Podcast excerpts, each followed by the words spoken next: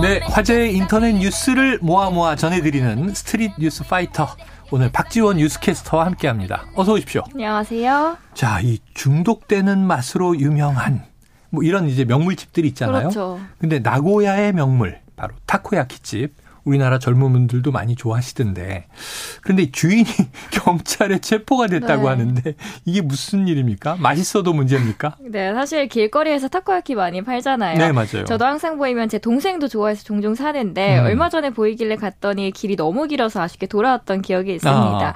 어, 그만큼 우리나라뿐만 아니라 많은 사람들에게 사랑을 받는 길거리 음식 중 하나죠. 맞아요. 그 원조인 일본에서 정말 맛있다는 다코야키 집이 있었는데요. 중독적인 맛으로 입소문이 자자했대요. 네네. 그런데 너무 충격, 충격적이게도 그 중독적인 맛의 비결은 바로 마약이었습니다.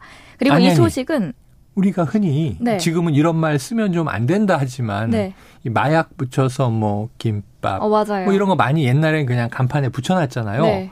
근데 이 마약은 진짜 마약? 정말 마약이요. 충격적이네요. 그리고 이 소식은 SNS 통해서 전 세계적으로 퍼지면서 충격을 주고 있습니다. 음. 25일 일본 나고야 TV 방송에서는 마약 단속법 위반 혐의로 가게 주인 등 두 명이 체포됐다고 보도됐습니다. 그 시작은 이랬는데요. 이 경찰은 최근에 코카인 0.7g을 갖고 있는 A 씨를 체포했는데요. 이후 경찰은 A 씨가 코카인을 받는 공급책을 찾고 있었습니다. 네. 그리고 며칠 동안 잠복 수사한 결과 한 타코야키 맛집에서 이들에게 코카인을 공급해오고 있다는 사실을 음. 입수한 겁니다. 그리고 조사 결과 관련된 인물은 야쿠자를 비롯해 최대 여섯 명이었습니다 마약을 판매하는 방법은 이랬습니다. 예를 들어서 평론가님께서 해당 타코야키 가게를 방문해서 타코야키 하나 주세요라고 주문을 하시죠. 네네. 그런데 여기에 동시에 secret 코드를 말하면 어허. 타코야키와 함께 코카인을 포장해주는 방식으로 거래를 해왔습니다. 네네. 참 다양한데요. 음식으로 마약 판매는 이번이 사실 처음은 아닙니다. 지난해 9월에 볼리비아 한 대학가에서도 특별한 브라우니로 입소문났던 디저트 가게가 있었는데 음. 가게 주인은 당신을 행복하게 하는 마법의 레시피라면서 브라우니 홍보를 해왔고 입소문을 탔죠. 그런데 뒤늦게 알고 보니까 브라우니에는 불법 성분인 마리화나가 들어 있었다고 아이고. 합니다. 이 너무 터무니없게도 이런 대담한 범행을 저지른 이유에 대해서 콘서트 티켓 구매를 위해서라는 답하는 개념이 없는 태도를 볼 수 있었습니다. 누리꾼들은 여기에 대해서 진짜 음식 가지고 저렇게 생명을 좌지우지할 수 있는 장난을 치다니 음. 속이는 것도 다양하다. 요즘 일본으로 한국인들 여행 많이 가는데 내가 먹었으면 어쩔 뻔했냐 등의 반응을 보였습니다. 네, 참 걱정입니다. 우리나라에도 좀 비슷한 영화생 극한 직업에서는 네. 형사들이 이저 이 마약 상들 잡겠다고 이제 치킨집을 하는데 아, 재밌게 봤습니다. 예. 넘어가 보겠습니다. 다음 이슈는요. 이것도 또 특이하네요. 홍합을 먹다가 홍합을 먹다가 로또급 대박 흑진주를 발견했다. 음. 이게 실화입니까? 싫어합니다. 네. 지난 22일에 유튜브 채널 입질의 추억에 홍합 먹다가 흑진주가 나왔습니다라는 제목의 영상이 올라왔습니다. 네. 조회수 무려 83만에 600개 넘는 댓글이 달리면서 네네. 화제가 되고 있습니다.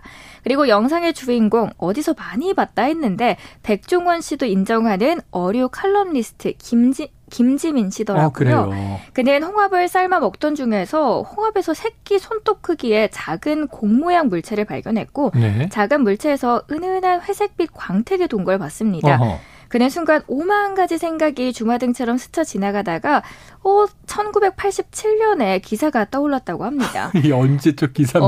엄청 저대. 기사죠. 당시 기사에는 한 시민이 화- 자연산 홍합을 먹었는데 그 안에서 5천만 원 상당의 흑진주를 발견했다라는 내용이었습니다. 어. 그래서 김 씨는 그래서 나도 혹시라는 생각에 바로 사진을 찍었다고 합니다. 네.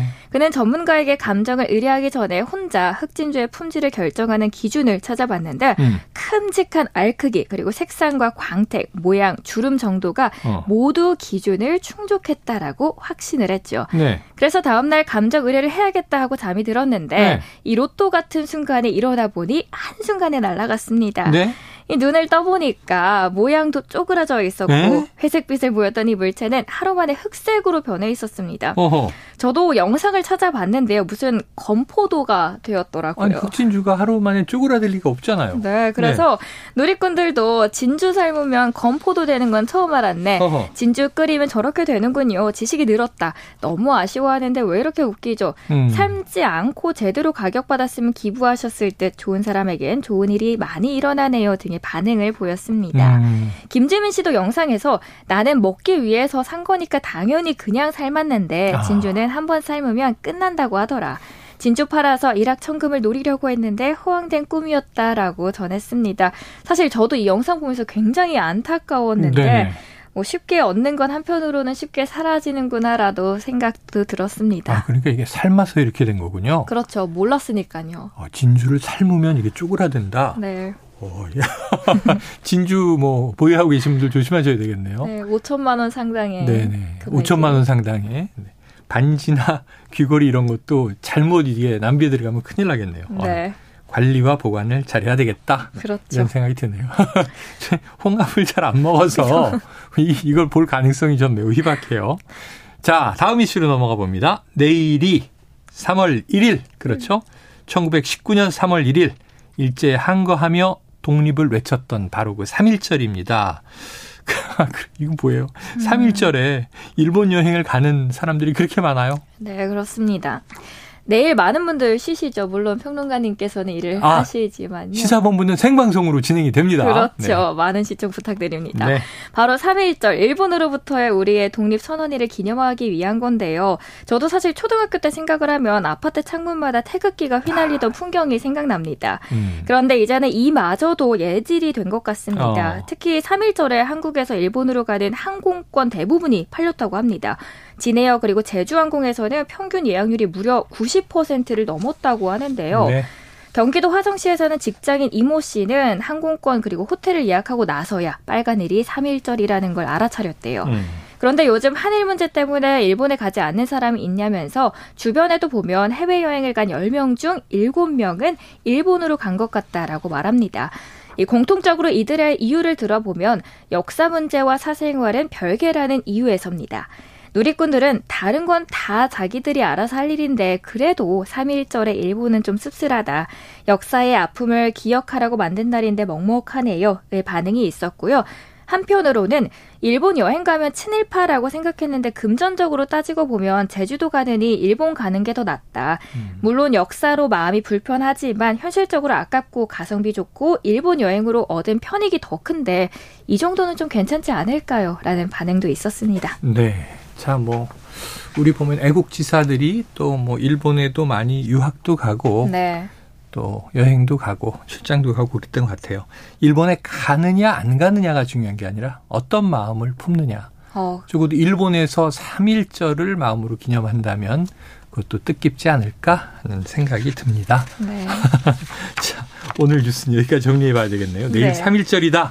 미리 네. 좀 마음의 준비를 하고 일본으로 출국을 하셔도 안중근 의사의 정신 이런 거 한번 생각해 주시기 바랍니다. 네. 예, 자 지금까지 박지원 뉴스캐스터와 함께했습니다. 고맙습니다. 오늘도 감사합니다. 네.